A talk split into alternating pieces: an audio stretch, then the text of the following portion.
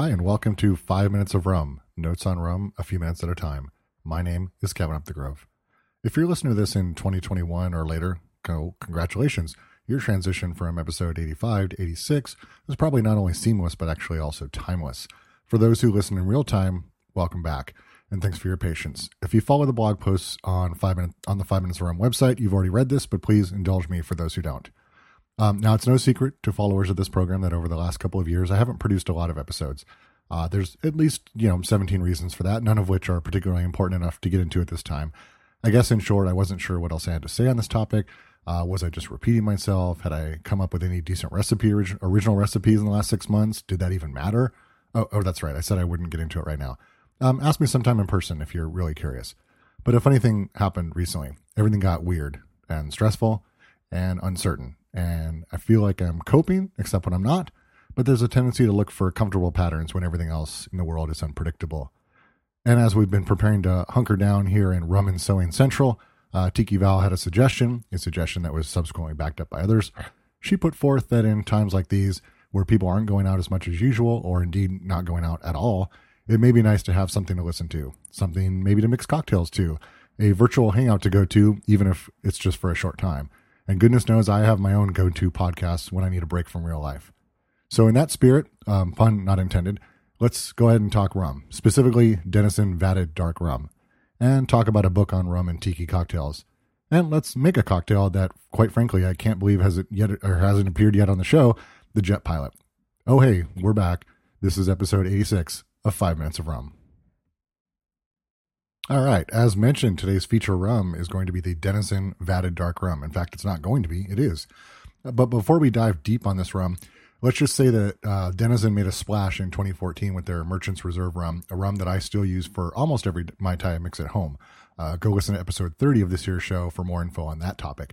Um, and then I talked about Denizen aged white rum in episode 60. Now, if I had any sense of planning, I guess I would have saved this rum for episode 90, but I didn't. So, uh, otherwise, needless to say, I've been a big fan of their two offerings to this point, And so I was intrigued when I heard about this rum. Oh, and a disclaimer here this rum was actually uh, provided to me by the Denizen Corporation. So I got a, a, nifty gift box that you'll see pictures of in the show notes. Um, that said, um, I will be. I've seen this on the shelf in my local uh, version of Mission Wine and Spirits uh, near me, and so once the once I can go back outside and buy stuff uh, that's you know uh, I don't know more than a few miles away, I will be going back and procuring my own bottles. So yes, this one was supplied to me, but uh, yes, I will also be buying my own.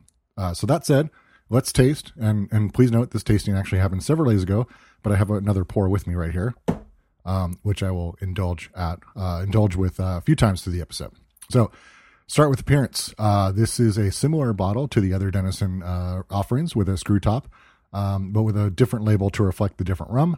Uh, the front label gives you the info you want. It's the proof, the types of rum in the blend, and some basic still info. Uh, the back label is a marketing story for the rum.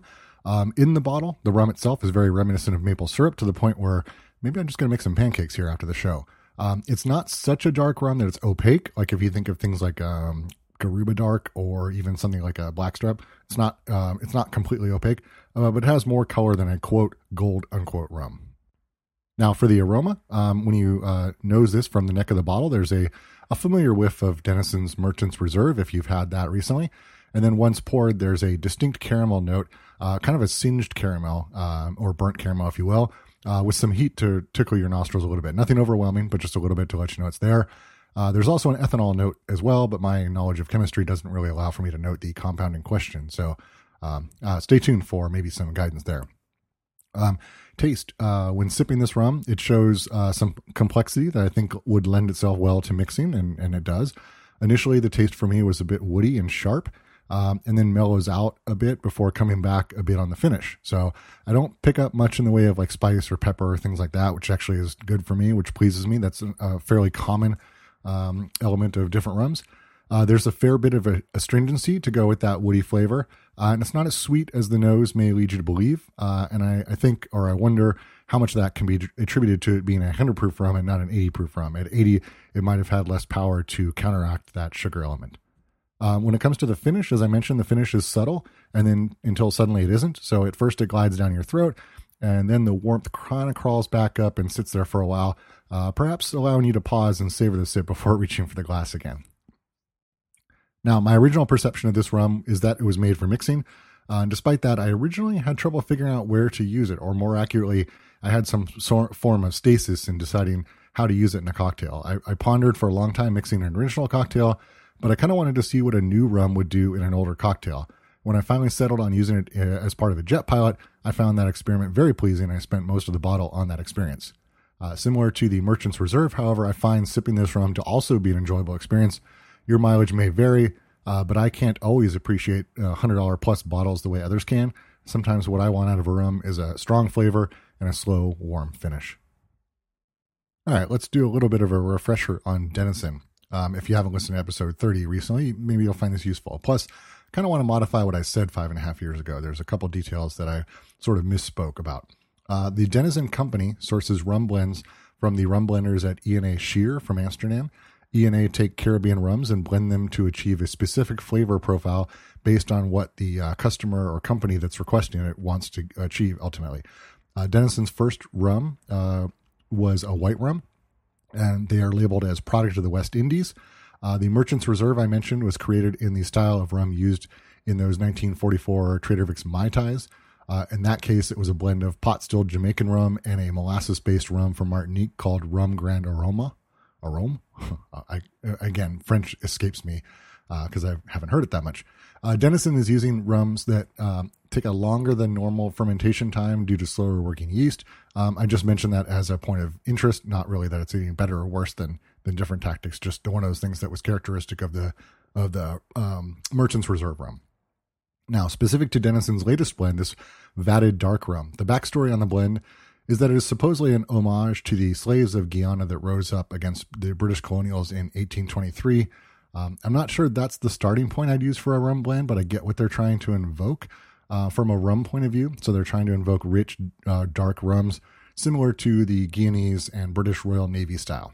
Uh, the rum is a blend, of course, as you probably guessed, uh, mostly comprised of rum from Guyana and produced in various stills. The distiller on Guyana, DDL or Demerara Distillers Limited, they have a collection there of old stills that they use to product uh, use to produce different results, uh, including some wooden stills. To the Guyanese blend, they then add some unaged agricole. You want more specifics? Cool, here we go. 80% of the overall blend is from Guyana, and of that 80%, 25% comes from rum aged two to five years and produced from a uh, French Savalle still and wooden coffee stills. Uh, this component is then aged in ex bourbon barrels. Now, 25, the next 25% comes from um, unaged rum uh, distilled from a wooden double pot still. And then the last 50% of that 80% is dark unaged pot still rum, also produced from a double wooden pot still. And then the other 20% of the overall blend is a fresh slash unaged rum agricole.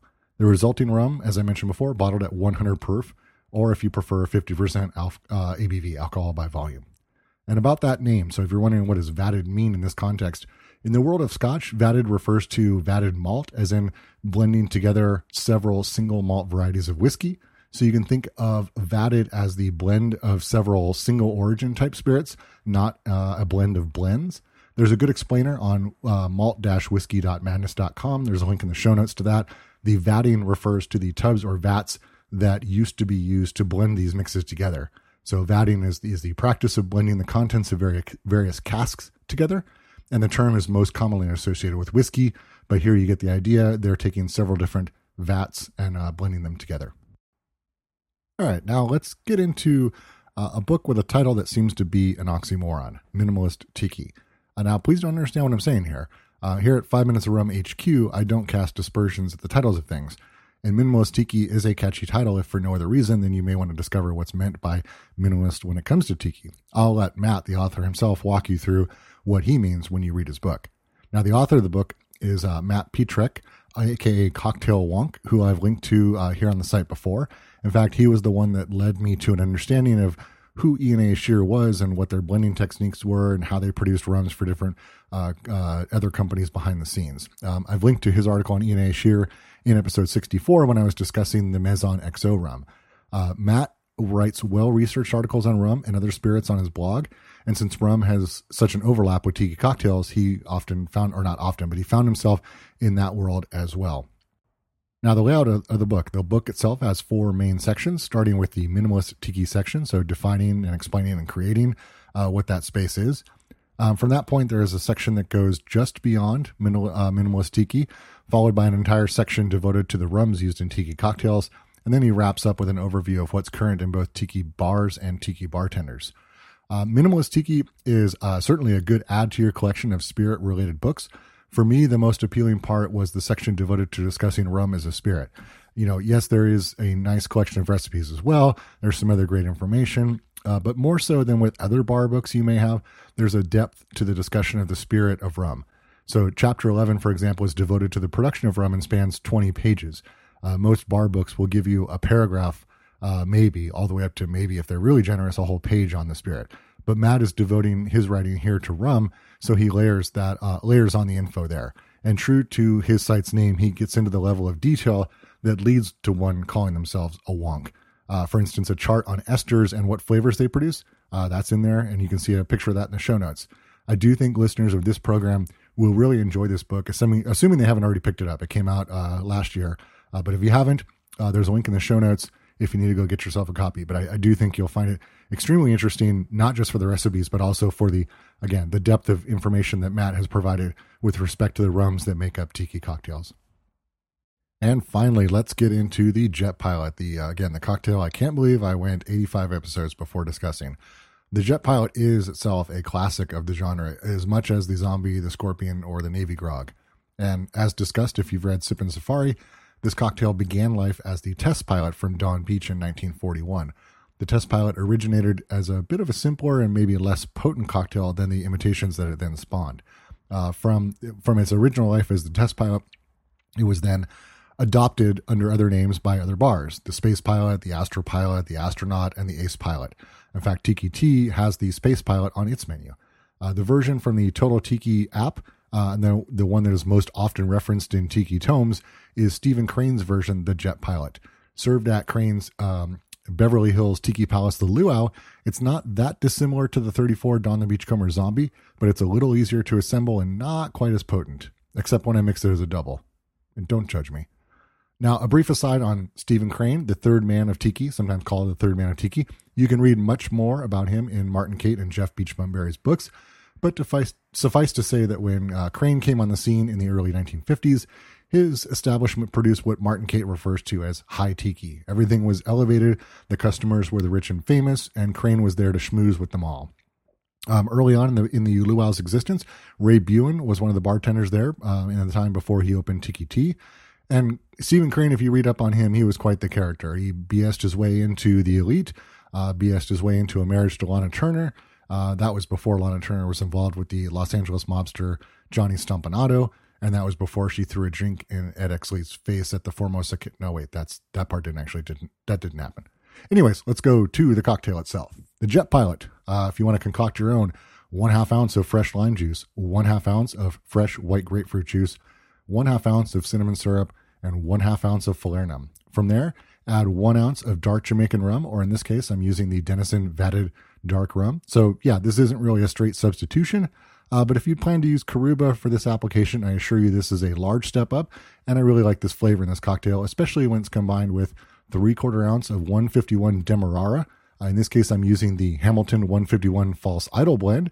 Uh, upcoming episode alert. Uh, this overproof Demerara blend has some Worthy Park Jamaican in it to sort of differentiate it from a standard 151 overproof rum uh, from Demerara. And then add in three quarters of an ounce of cold Puerto Rican rum. Um, I'm using here Plantation Five Year. This is actually my go-to lightly aged column still rum uh, when I'm not stocking a variety of 150 bottles at home, which I'm not currently doing.